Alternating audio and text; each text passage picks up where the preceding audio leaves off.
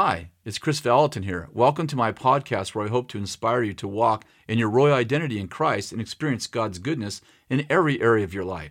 One of the best ways that you can do this is by reading my newest book, Poverty, Riches, and Wealth. Before you get started with today's message, I wanted to let you know that it's now available wherever you buy your books, whether it's Amazon or Barnes & Noble. I wrote Poverty, Riches, and Wealth to help you move from the never enough mentality into a true kingdom abundance from the inside out. Check it out, and I hope you enjoy this message. Let's grab a hand right where you're sitting.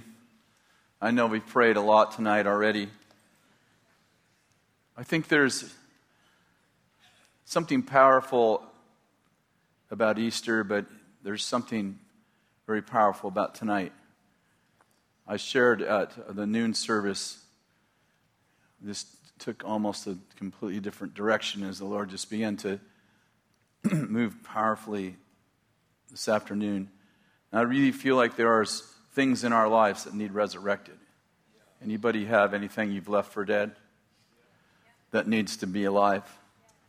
And I thought that this, I thought that that, uh, that uh, reading was so profound. And um, I just want us to pray for our neighbors right now that, you, that, that they would just receive back by resurrection all the promises that have gone unfulfilled this morning, this afternoon, this evening, in the days ahead. All the promises that have gone on unfulfilled in your life.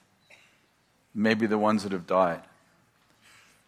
Maybe you've had a miscarriage, you've been through a divorce, you've lost a loved one, or maybe you, as Eric prayed earlier, for your body needs to be restored. Whatever it is, that somewhere between the promise and the palace, your promise got dislodged and got off the path. And maybe, you're, maybe tonight you're disillusioned over a, something that's happened in your life. If you're watching by Bethel TV, I want to encourage you just to kneel right in your room, right where you're at, and just join us in this act of resurrection.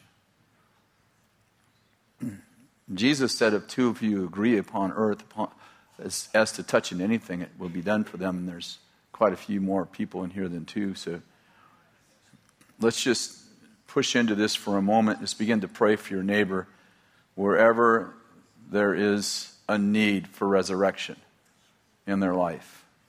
Lord, we just pray that right now. Just begin to pray for your neighbor. Holy Spirit, come and just bring life to dead things. We just pray for life where there was once dead things. We release life. I have this picture uh, of a, a house, beautiful house, with a locked door, and it says disappointment over it. And I believe that's a vision of what's happening right now that there's a door in, in our house that we haven't, that we, we don't go to. We just don't go to that door anymore. When people come over, we hide that door. We don't even let them know there's a door there. And the Lord wants to open the door of disappointment and create a resurrection there. I love what um, Bill brought out many years ago about this story of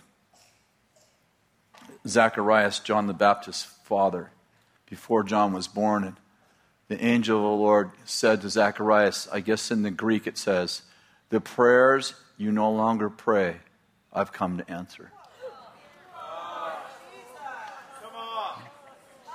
There are things that you hoped for years ago.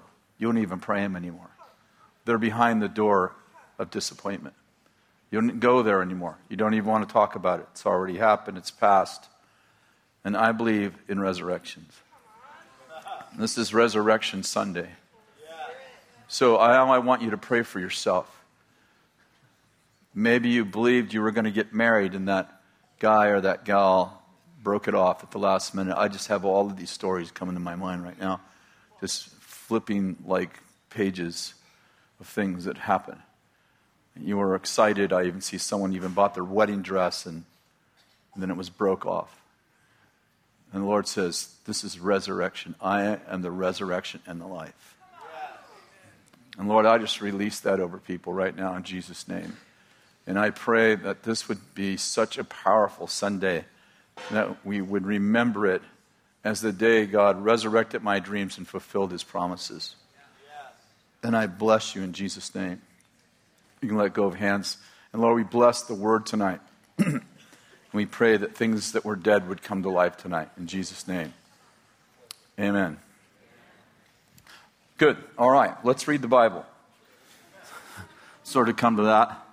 Turn to John chapter 20. I, um, I, am obviously talking about the resurrection tonight, and uh, hopefully share some, some good stuff tonight. John chapter 20.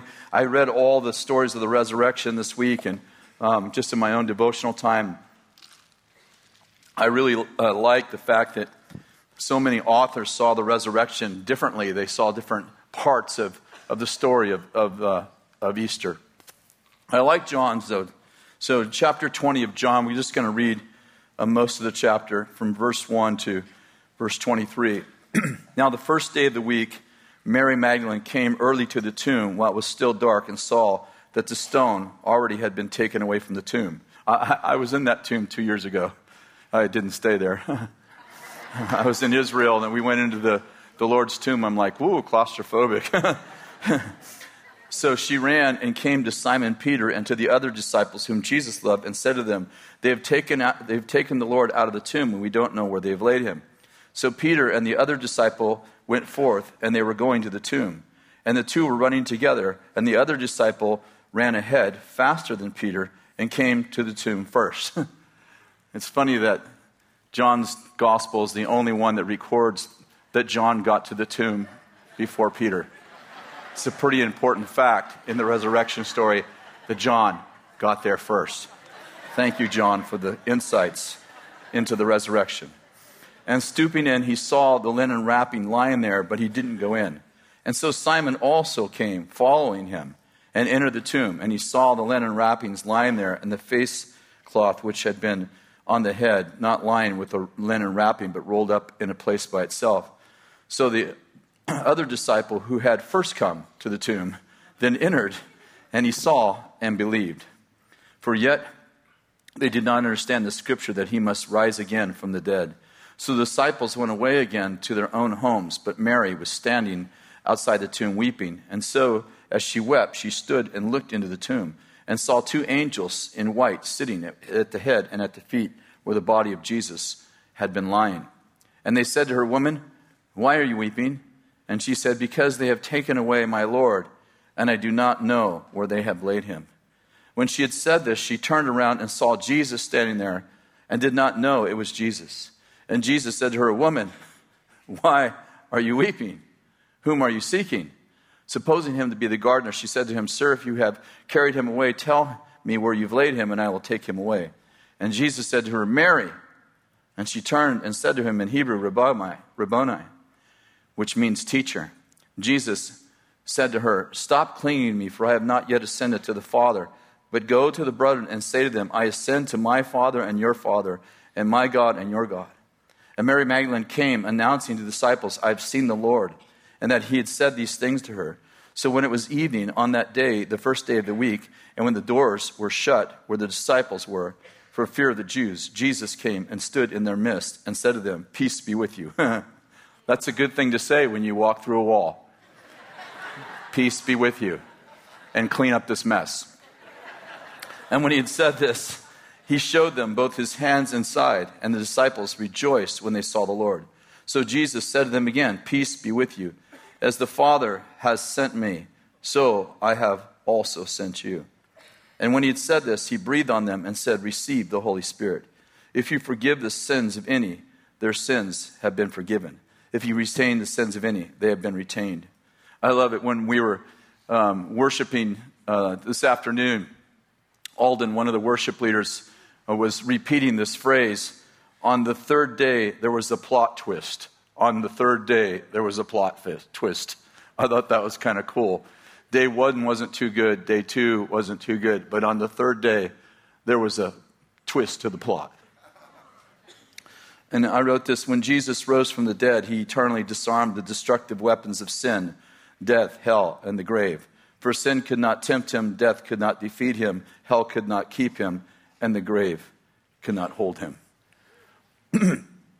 um, Colossians 1.15. Why don't you turn there? We're going to read quite a bit of scripture. We're kind of we chewed that in church quite a bit. Colossians 1.15. He is the image of the invisible God, the firstborn of all creation. For by him all things were created, both in the heavens and on the earth, visible and invisible, whether thrones, dominions, or rulers or authorities. All things have been created through him and for him. He is before all things, and in him all things hold together. He's also the head of the body, the church. He is the beginning, the firstborn from the dead. He's the firstborn from the dead, so that he himself would come to have first place in everything. For it was the Father's good pleasure for all the fullness to dwell in him, and through him to reconcile all things to himself, having made peace through the blood of his cross. And through him, I say, whether things on earth or things in heaven.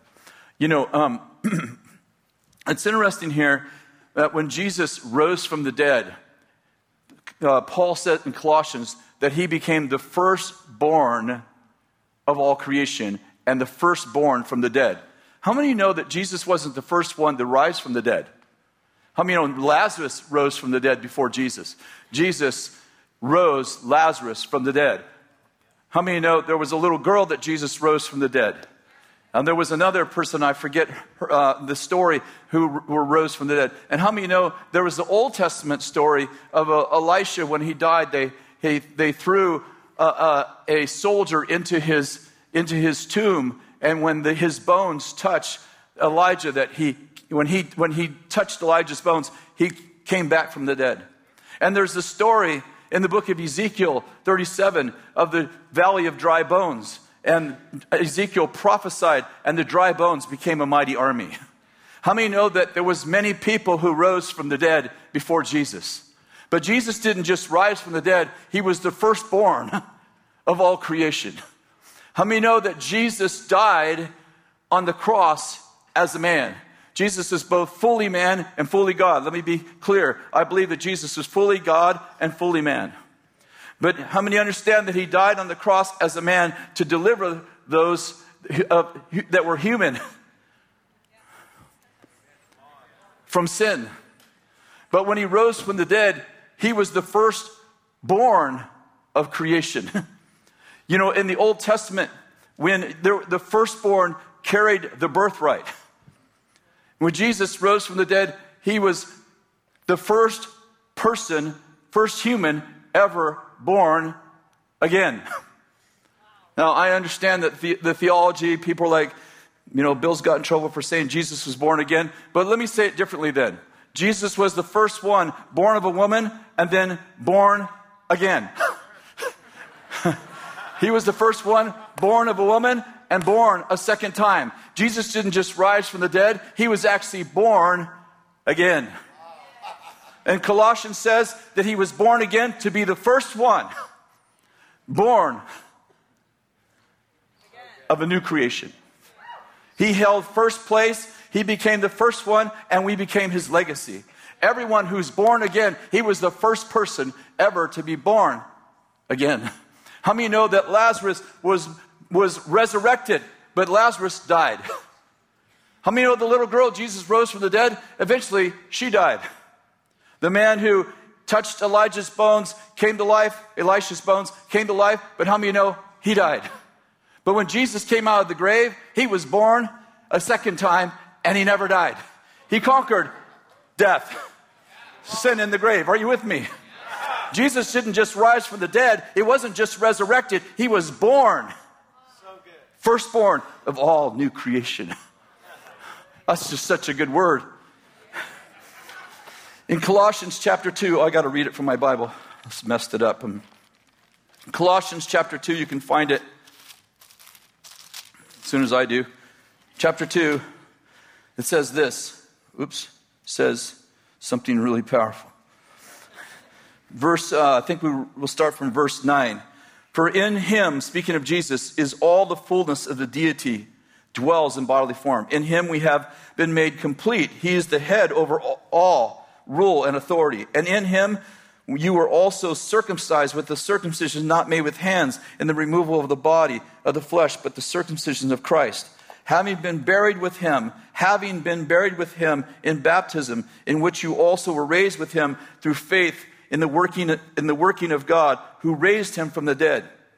When you were dead in your transgressions and uncircumcised in your flesh, he made you alive together with him, having forgiven all of your transgressions. Listen to this and having canceled out the certificate of death consisting of decrees against us, which were hostile towards us, he has taken them away and he has nailed them to the cross. Listen to this verse. This is my favorite verse. And when he had dis- and when he had disarmed the rulers and authorities, listen to this. And when he had disarmed the rulers and authorities, he made a public display of them, having triumphed over them through him. Oh, you got to get this. Let me read this one more time. And when he had disarmed the rulers and authorities, he made a public display of them, having triumphed over them through him. How many know when Jesus rose from the dead, he defeated the enemy? He wasn't just the first one, he wasn't the first one to, to be resurrected, but how many know he was the first one to defeat the enemy in resurrection because Jesus died once and for all. Jesus died once and for all. He wasn't going to die again. He didn't get resurrected to die again. He died once and for all. I didn't originate this thought, but somebody once said that if the devil would have known what was going to happen at the cross, he would have killed everybody who was trying to kill Jesus. Because when Jesus died on the cross and when on, on, the third day he rose again, Jesus showed the devil, publicly displayed the devil as defeated, disarmed and defeated. no, no, I'm trying. In John chapter 12, verse 23, Jesus is talking about the death and resurrection in a metaphor, as Jesus often did. And he said this Jesus answered, saying, The hour has come for the Son of Man to be glorified. Truly I say to you, unless a grain of wheat falls into the ground and dies, it remains alone. But if it dies, it bears much fruit. Romans chapter 1, verse 20 has become one of my favorite verses in the New Testament. For since the creation of the world, his invisible attributes, his eternal power and divine nature are clearly seen in what God made. Now, let me put these two verses together. Since the creation of the world, God's invisible attributes, his eternal power, and divine nature are clearly seen how? In creation, in what God made. Jesus said, if a seed dies and you put it in the ground, in fact, he goes on to say, unless the seed dies and is put in the ground, it can't bear fruit. Are you with me? And what I'm getting at is this every time you have something that dies, you put it in the ground. You don't carry it around in your purse or your wallet. Here's my seed. It died. I was hoping for a whatever. to be careful not to offend anybody. I'm very careful about offending people. Here's my seed. What was that? It was a dream I had. It died. This is my disappointment. I just Carry it around, show people. Here it is. How many know if you take a seed, let's say an apple seed, you take an apple seed, you can carry it around in your wallet, in your purse, and my apple seed. There it is. What is that? My disappointment is it around with me. It's my marriage, my divorce, right here. Just carry it around with me right here make sure the pain just stays with me. I just.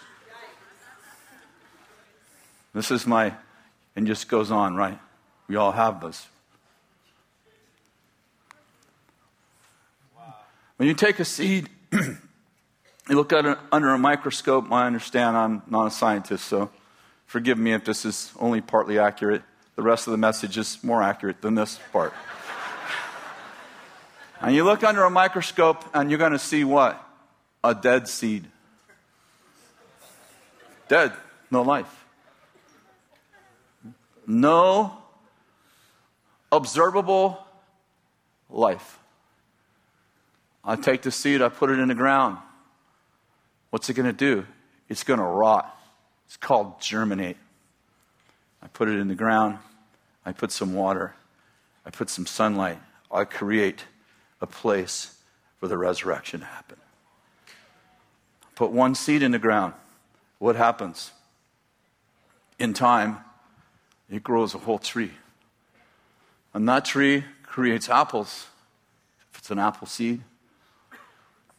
And every apple has more seeds than that one seed that died creates a place for 10,000 apples, maybe 20,000 apples. And in every apple, there's another hundreds of seeds, and that one seed becomes 10,000, 20,000, 30,000. Why? Not because I walked around with the seed showing everybody, here's my disappointment. Because I took the seed and I said, I'm going to get me a resurrection.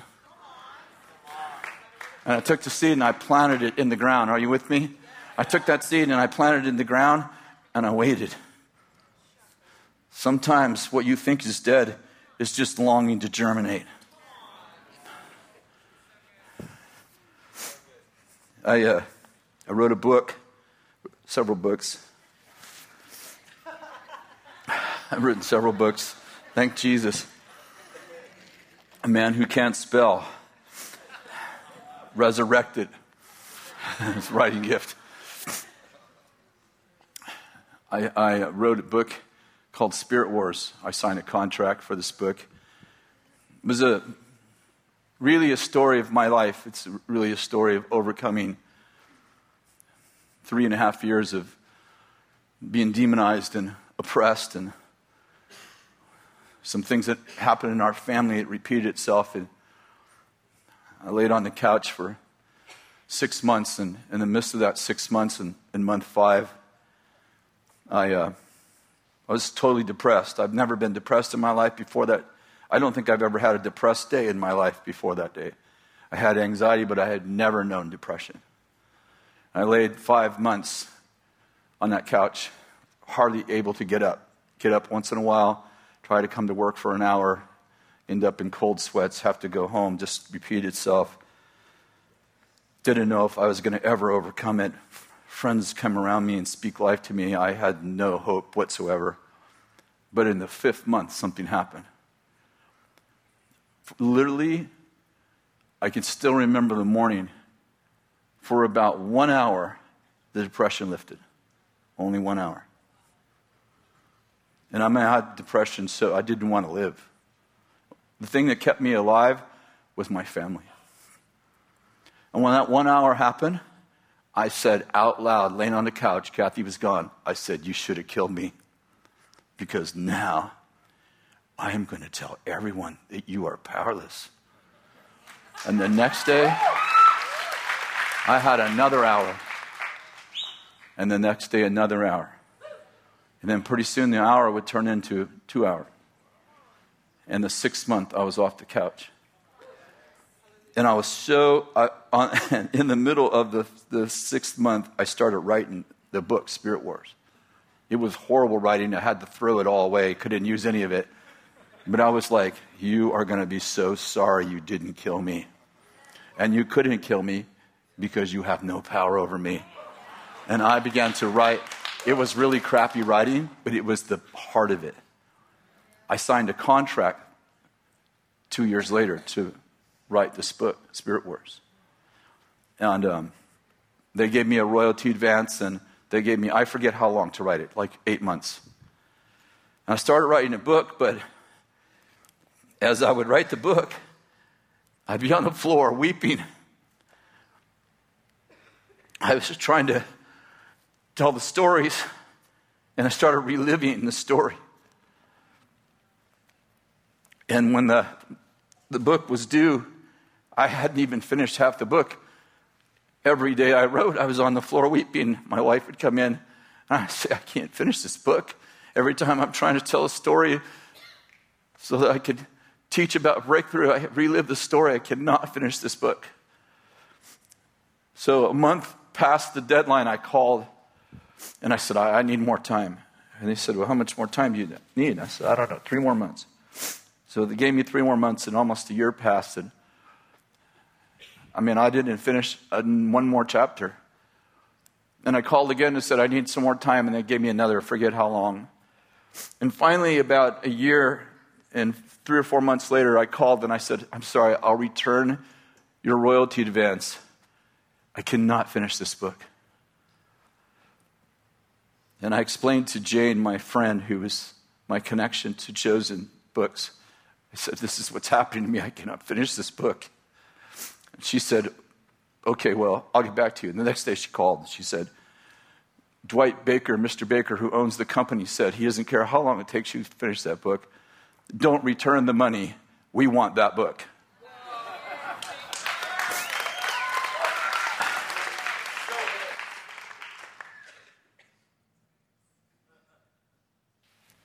Now, I agonized over that book for I can't remember how long, but much after the deadline, and I finally finished it. If you have something that died, plant it someplace where it's going to reproduce itself 10,000 times. I've had that book, I've written lots of books. I get lots of feedback from certain books, but I've never had more feedback than that book. I have people write me all the time. I, I, I would probably be exaggerating to say daily, but I wouldn't be exaggerating by saying five times a week. I had a lady write me, I think around three days ago, sometime this week, and she said, I gave my husband the book Spirit Wars. Our marriage was over. He said a week later, God wholly delivered my husband reading the book. She said that was last year. Our marriage is great. My husband's fine. And he read that book and he said, There's nothing wrong with me. I am not crazy. And he stood for himself and he got delivered, and our marriage is amazing. I had someone write me yesterday and said, Your, your book, Spirit Wars, saved my life. I was going to kill myself. I read your book, and God delivered me from the spirit of suicide.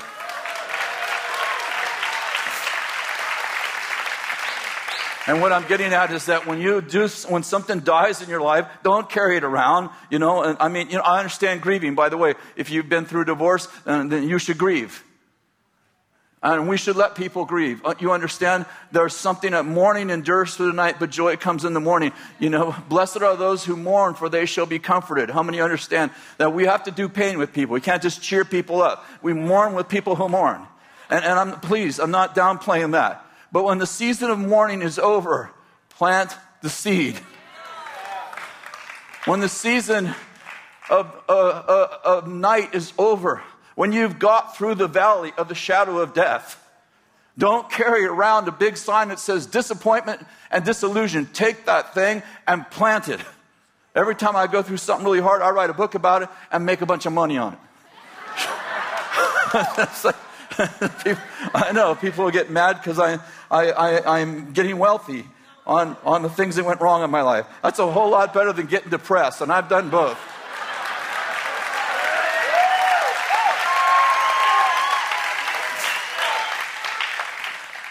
Somebody y- yesterday or the day before, they keyed my Corvette. Came by and keyed my whole Corvette. I'm like, huh, wow. No, I, I could get mad about that. Or I could get bitter about that. And I know that wasn't the Lord. But I also know that He uses things to check our heart. Amen. I'm like, that thing isn't an idol. It's not my life. It's not my identity. It's a car. I'm not going to lose. I'm not going to become bitter with somebody who needs Jesus because they keyed my car. So I said, Lord, they keyed your car. I don't know what's going to happen with that, but I wouldn't want to key the Lord's car.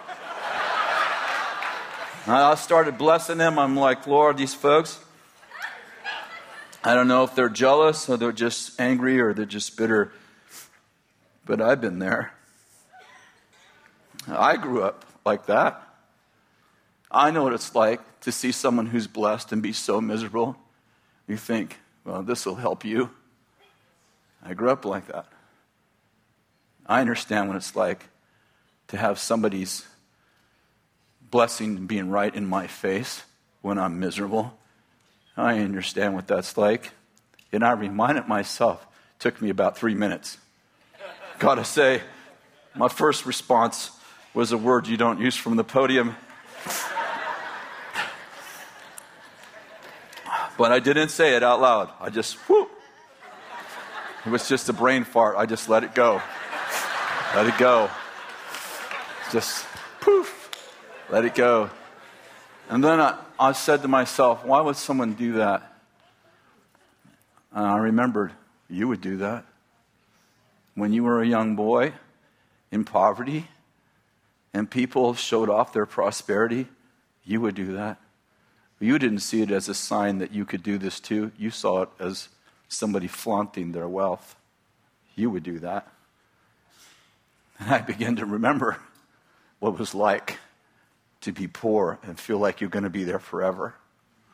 Lord, bless that person who keyed that car. And may they own one of those someday.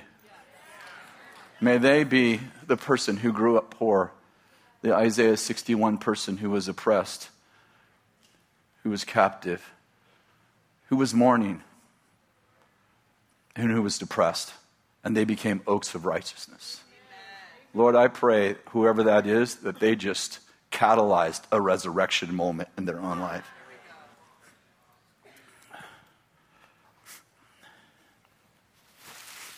I, uh, Romans chapter 6. You guys all right?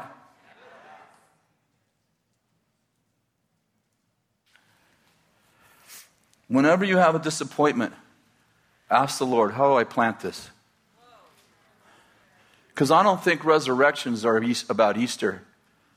I think they're about life in Christ. I think every day is Easter.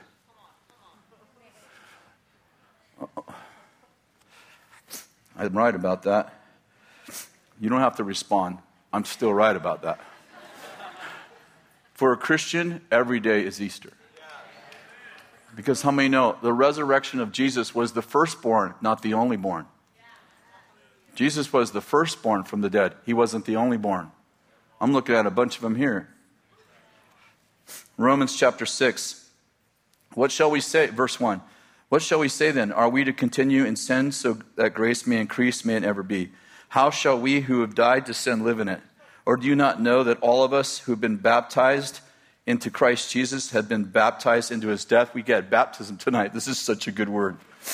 Therefore, we have been buried. Therefore, we have been, past tense, buried with him through baptism into death, so that as Christ was raised from the dead through the glory of the Father, so we might too walk in newness of life. For if we have become united with him in the likeness of his death, certainly we shall also be in the likeness of his resurrection, knowing this, that our old self was, past tense, crucified with him in order that the body of sin might be done away with, so that we may no longer be slaves to sin. For he who has died is free from sin. Well, I feel like I'm addicted to pornography. Well, you can feel that way, but it ain't true. No, I'm addicted to pornography. Are you born again? Yes. You're not addicted. Why? Because pornography is a sin, and sin's not your master. I feel addicted. How many of you have ever felt something before that's not true. You know, if, my, if I had a friend who lied to me as much as my feelings, I'd never trust him. I'm telling you, the, uh, the, there's a whole even Christian world out there that is living by feeling and not faith. Um, and someone wrote me and said, well, My feelings are good because they, they tell me when God's there. And that's true. I like feelings. Who wants to be like on a Spock like planet, you know? You know what I'm saying? We don't, we don't want to be on a Vulcan planet like, you know, some kind of ice cave, like, oh, you know, it's not logical. I'm not talking about that being illogical. I'm simply saying your feelings do tell you when God's near. But the problem is, is they don't tell you when He's near. Because my Bible says He's always with me. And my feelings tell me He's with me sometimes. I mean, you know, I'm just giving you an example. Sometimes my feelings tell me something's happened to my wife, and I get there and nothing happened because my feelings are not always true. And sometimes my feelings are true, but sometimes they ain't. are you a saint or an ain't? That's a little joke. Anyway, I'm simply saying that do I, am I going to believe my feelings or am I going to believe my faith? And when my feelings and my faith are getting along, it's great. But when they're not getting along, I'm going with faith and not with my feelings. When my feelings tell me something that God says is not true, am I going to believe my feelings or my faith? Well, feelings feel more real, but are they? Mm-hmm. I might feel like a girl, but I'm a boy. My feelings are not telling me the truth. And by the way, my feelings lie to me nearly daily. Sometimes I run into people and my feelings say, that person doesn't like you. And I find out later they really liked me. Sometimes I feel like I'm not doing well, but the Holy Spirit says I'm doing great.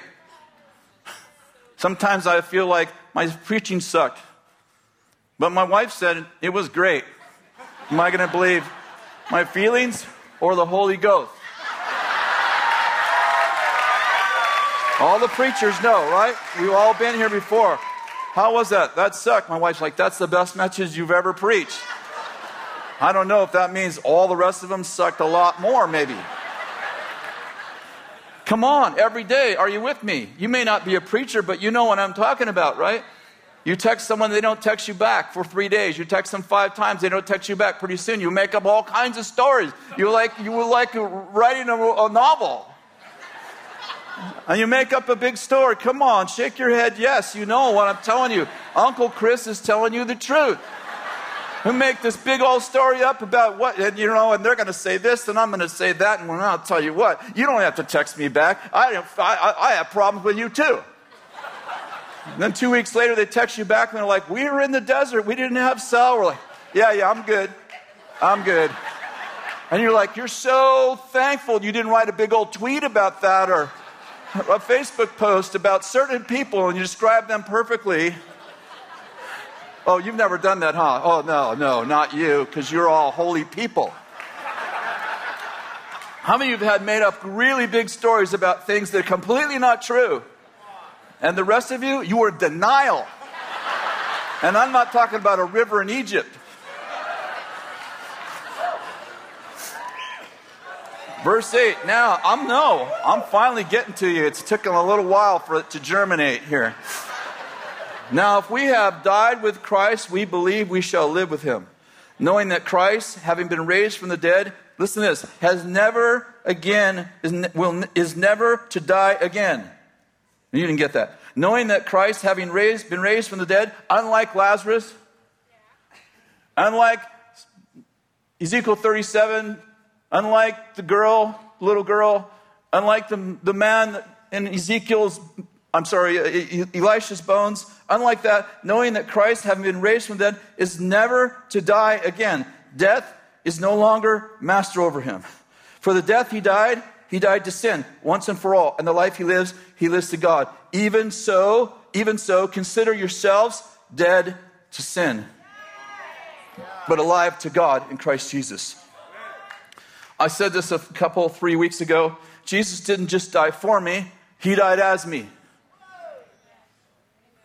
Oh, let me give you the verse first. Galatians 2:20. I have been crucified with Christ. It's no longer I who live, but Christ who lives in me. The life I live, the life which I now live in the flesh, I live by faith in the Son of God who loved me and gave himself up for me. Colossians 3 3. For you have died and your life is hidden with Christ. When Jesus came out of the grave, you came out with him. These folks, they got in the tank. When they got out of the tank, how many understand this tank is a prophetic declaration? It's not a symbolic act, it's a prophetic act. They went in, they buried their dead man. the old man died. They came out of the tank, they came with newness to life. Your old man's dead. Your old man can be addicted to sin because your old man was powerless. But your new man, your new man is powerful. Sin does not have power over your new man. But I believe he does. Take your belief and move it this way. Because how many know whatever you believe, you receive? If you believe you're powerless, powerless, or if you believe you're powerful, you're right. You're right either way because you extend your faith in the direction of who you're going to put your trust in. You're going to put your trust in your feeling, or you're going to put your trust in, your, in Christ.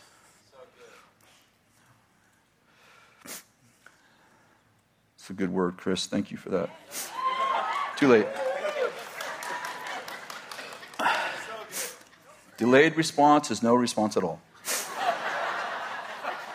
Look, I'm disappointed. Here it is.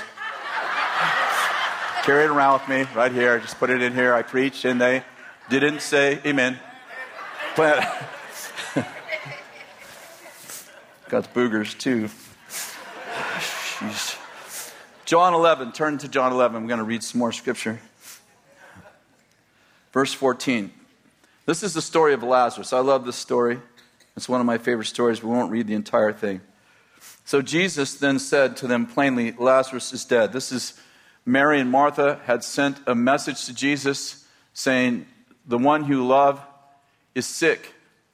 And the Bible says that when Jesus heard that his friend was sick, because he loved him, he waited three days longer.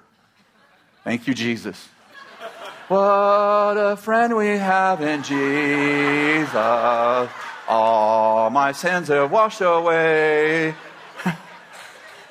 Did you notice that Jesus waited for Lazarus to die? Sometimes God wants the thing that you're involved in to die. Not to kill you, but to see what happens when you plant it. You plant the seed, you get 10,000 more. So when Jesus finds out Lazarus is sick, he wants to make sure it's not just a healing, he wants to make sure it's a resurrection. Now, Mary, she's not too hot about the whole resurrection, germination. She doesn't know about this germination message. And Martha, especially Martha. Verse 17 So when Jesus came, he found that he had already been in the tomb four days. Now, Martha, therefore, when she heard that Jesus was coming, went to meet him, but Mary stayed at the house. And Martha then said to Jesus, Lord, if you had been here, my brother would not have died. Even now I know that whatever you ask God, he will give you. Now, I like this story a lot because Martha and Mary, they're sisters and they are polar opposite. Kind of like Kris and Bill. a little bit like good cop, bad cop. I know, I know you're trying to figure out which is the good cop and which is the bad cop.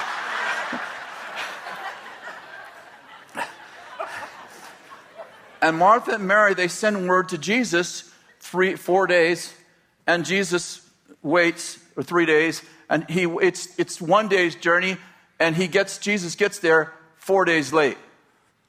Figure out the math. They send a word to Jesus four days ago, and Jesus waits. It's only one day's journey.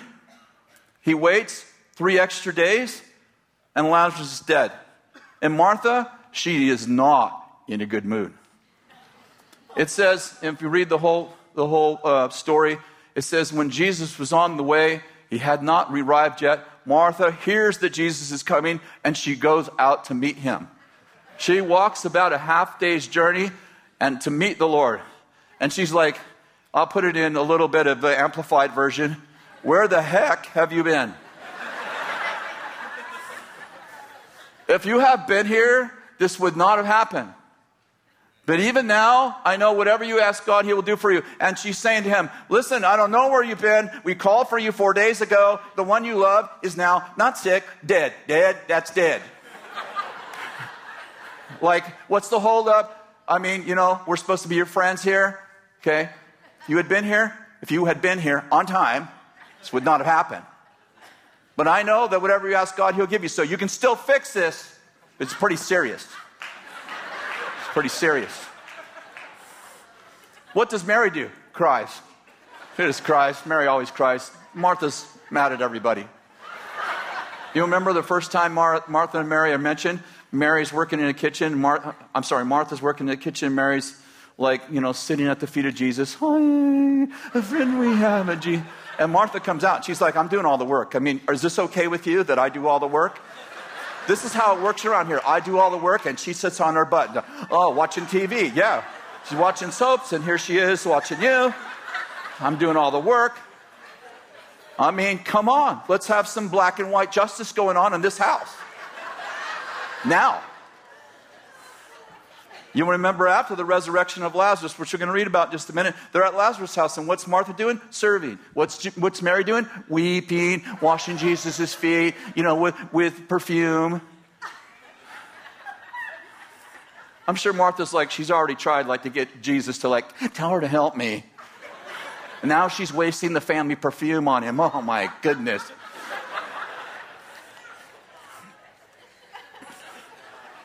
And I love Jesus' response. Mary's like, and I know whatever you ask God, he, God will do for you. And Jesus said to her, Your brother will rise again. Martha said, I know he'll rise again in the resurrection on the last day. Jesus said to her, I am the resurrection and life.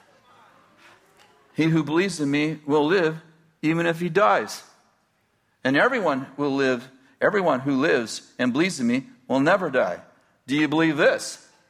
She said, Yes, Lord. I have past tense believed. I have past tense believed. Listen to this that you are the Christ, the Son of God, even he who comes into the world. I have past tense believed. I love that story. She said, I've already believed that. I listened to you when you made me sit at your feet. I got it. I took notes. Martha, Mary didn't take notes. She was just weeping, weeping took the notes right here. I have already believed that you are the Christ. I love it. Fast forward. We're fast forwarding through the story of Martha, Mary. Jesus said, Where have you laid him? And they said, Lord, come and see. And Jesus wept. So again, Jesus, being deeply moved within, came to the tomb. Now it was a cave, and a stone was lying against it. And Jesus said, Remove the stone. And Martha, the sister of the deceased, said, Lord, by now he stinketh that's the King James. I still have to read it in the King James Version. For he has been dead four days because you're late.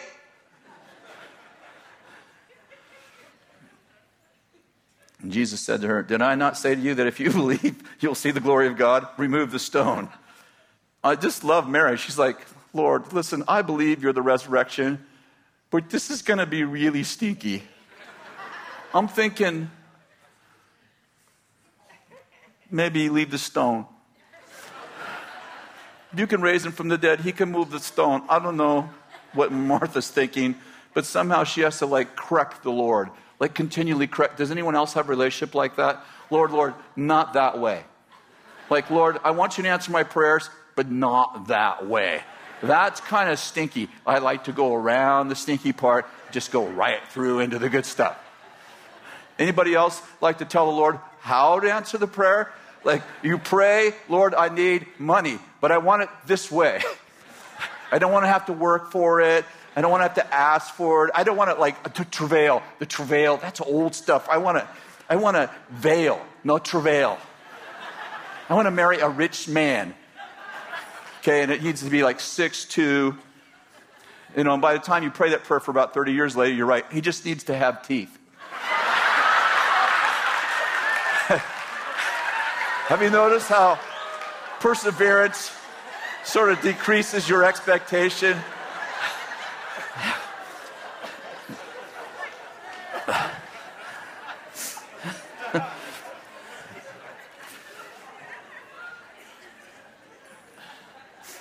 and Jesus said to her, I, Did I not say already to you, if you believe, you will see the glory of God? Remove the stone. Martha, get out of the way, man. Just move the stone. Do what I said. Didn't I tell you about this? Listen on. No, I'm late. It's all right. Then Jesus raised his eyes and said, Father, I thank you that you heard me. And I know you always hear me. But because of the people standing around, I said, It's so that they may believe you sent me. When he had said this, these things, he cried out with a loud voice, Lazarus, come forth. And the man who died came forth bound hand and foot with wrappings, and his face was wrapped around with a cloth. And Jesus said, Unbind him and let him go. I'm almost done. Sometimes things are alive but bound. There are things in our life that come to life, but they need a village. Sometimes the Lord raises it from the dead, but He requires us to be in fellowship so someone can unbind us. We get out of the tomb, we're alive, but bound. And the Lord's unbind him. I believe there are things in our life that are alive, but are not productive. And some of that is because one of the ways the Lord delivers us is with other people. And some of you, I just have this picture. I didn't preach this earlier today, but I have this picture that a lot of you are like, if this is the way life's going to be after the Lord, yeah, I was supposed to die, but then I, I'm alive, or He brought me out of this thing, He brought me, fixed this in my life. But, you know, if this is the way life is, I don't want to do it. Like, I don't want to do life like this. And I want to encourage you, you need a friend. I'm talking about a real friend. I'm not talking about a Jesus, you know, you're good, I'm good. I'm talking about if you're down and trouble, that kind of friend. Somebody that will come in and they'll tell you the truth and they'll let you go. No, that's all right.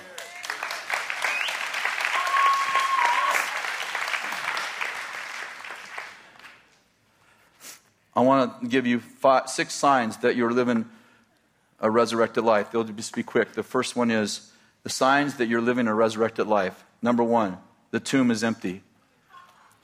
There's no skeletons in your life. You have no evil secrets. The tomb is empty. Number two, your grave clothes stayed at the tomb. I love this verse, Romans 13 12. Therefore, lay aside the deeds of darkness and put on the armor of light. Did you get that? Lay aside the deeds of darkness and put on the armor of light. When you come out of the tomb, you need new clothes. Don't carry, don't wear the clothes you wore when you went to the tomb. Get some new ones. Number three, many of your friends rose with you. You have fellowship with other people who rose from the dead with you. You're no longer a long ranger living in isolation. Number four, other people tell your stories. You have supernatural testimonies that encourage the body of Christ. You know, I want to tell you something. You know, I, I was born again at 18. I'm 63. I don't know, do the math. 45 years. It's all good, but if the best testimony I have is 20 years old, something's wrong. You know, I realize that my body is getting older. There are things I can't do. There are things I can't remember that I can't do. there are things I'm glad I forgot. But while my outer man is decaying, as Paul said, my inner man is getting stronger. There are things in the natural I can't do, but there are things in the spirit that I can do that I can never do when I was 18, 20, 30, 40, or 50. And what I'm getting at is I want my best testimonies to be recent. I don't want my best testimony to be tell my story 20 years ago. Listen, history's great, but I don't want to, I don't want history. I want his story. I want my best testimonies to be last week, not last year. I want, I want to go from faith to faith and glory to glory. I want other people to tell my testimonies. I don't want to just tell theirs. Listen, I want to tell your testimonies. It's all amazing. But I don't want to tell your testimonies because I ain't got my own. Good word, Kris. Thank you. Number five, you help people who refuse to believe, like Thomas. This is a sign that you have a that you're lead, that you're living a resurrected life. You help people who don't believe, like Thomas. And number six, you get along with people you used to argue with. Did you ever notice that in Acts chapter 1, it says that 120 of them were all together with one mind? That's a miracle. Jesus had 12 of them that couldn't get along. And they're all together with one mind. Why? Because they're living the resurrected life. You get along with people you used to not like. I mean, think about it. How do you get Peter in a small room with 120 people and have Peter get along with anybody, much less everybody? I would say that was a miracle. And part of what happens when you live in the resurrected life is you actually have fellowship with people you used to not like because you start to see people not as they are, but as God sees them. Would you stand? Let me pray for you all.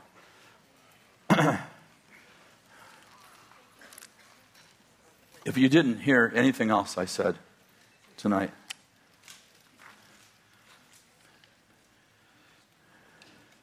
hear this part. If you got something in your life that died, I mean something that shouldn't have died.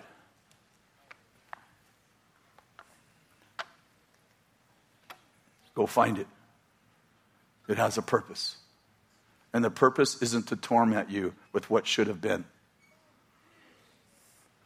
The purpose is to take it and put it in a culture that'll grow it.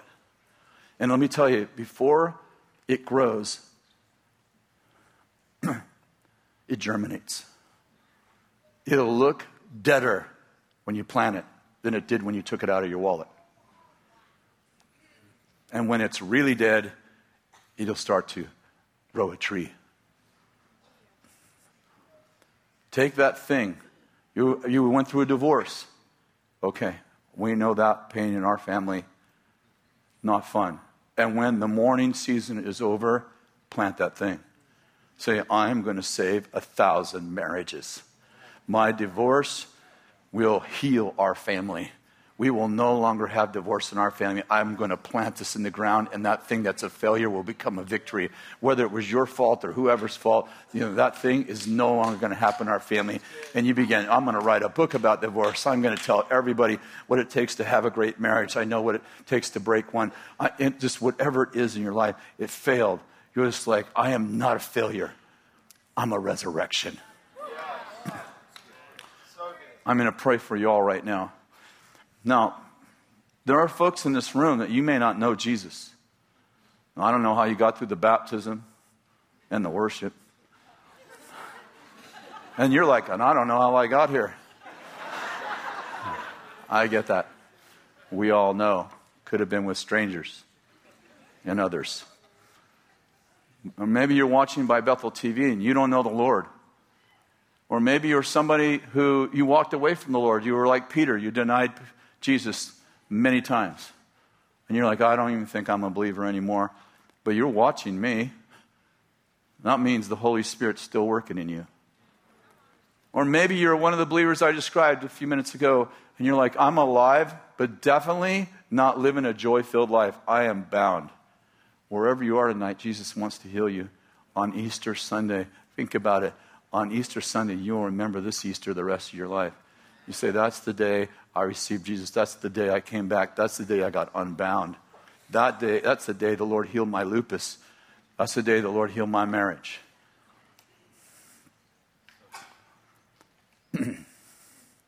so, first, I'm going to pray. Holy Spirit, I just thank you for all these wonderful people and people watching us on Bethel TV. Lord, I just pray that you would touch them with resurrection life. Lord, I pray for the addicted. I pray for the broken. I pray for the the depressed, the disillusioned, the sick, the shattered minds, the depressed, the mentally ill, and the stories just go on and on. Lord, wherever there's a crisis, there's a Christ. I thank you, Lord, that you never run away from a crisis. You are not the light at the end of the tunnel. That is a lie. You are the light in the tunnel. You are always with us. My feelings say you're not with me, but you said, I'm always with you. I never leave you. And you said, while we were still sinners, you were with us and you loved us. So, Lord, I pray for every single person in this room that you would be in their crisis, that you would be in their death, that you would be in their disappointment, their disillusion, and so on and so forth, that you would be right in the middle of it. And, Lord, that you would be the catalyst, and that today, tonight, tomorrow, it would germinate. And we begin to see signs of life. I think an apple tree is growing in my death. I think that thing's growing. That thing I planted, it looks like it might be growing. It might be growing because it is growing. And Lord, we pray that you would reproduce 30, 60, 100 fold, 10,000 fold, thousands of seeds, thousands of apples, millions of people be touched by this story. If you're in here tonight and you don't know the Lord, I'd just like to ask you right now to acknowledge I need the Lord by raising your hand. You're just like, that's me. I'd like to just, I just like to get right with the Lord. I remember I did this when I was 18 years old. If you need the Lord, would you just raise your hand tonight? That's me. I'd like to, I need the Lord. Good. It looks like we're all family in here. That's really good. If you if you feel like you're alive but bound, you're like, I, I need help. Can I have the prayer teams come right now, please? You need help, would you just raise your hand? You're like, I, I have help. Good. There's people here all over the place. You're like, yeah, that, when you said that, that's me. I'm, I'm not living. I'm alive. I love Jesus, but I'm not living a happy life. It's good. And how many of you have places in your life you need a resurrection? You know what I'm talking about. Holy Spirit was talking to you when I was sharing stories. How many of you, would you raise your hand? You're like, I need a resurrection, a part of my life. I do. I have three places in my mind right now, and there's probably a hundred places, but I'm very aware. As I was preaching, I'm like, Lord, that's my seed right there. I plant that person. I plant that situation right there. I plant that, that sickness right there and let it be a resurrection. If you need Jesus someplace in your life, I want to invite you to come up and let these folks pray for you. And I, I believe there's an anointing on these people to unbind people tonight. I believe there's an anointing on these people to actually make a difference in your condition. Like, I don't know what your condition is, but I think there's going to be something like tonight you're actually going to set sail on the journey of your life. And these folks, they're going to unbind you, they're going to help you, they're going to free you, they're going to heal you, they're going to give you a word. Something's going to happen tonight because I had a feeling that the prayer teams tonight would have some kind of a catalytic anointing on them to shift your situation, as I know that God's shifting mine this afternoon. So I bless you. Let's go ahead and continue this same spirit. Thank you very much, you guys. God bless you. I hope you enjoyed that message. You know, this podcast exists to inspire you to walk in your royal identity in Christ and experience all of God's goodness in every area of your life. I want you to know God's abundance from the inside out.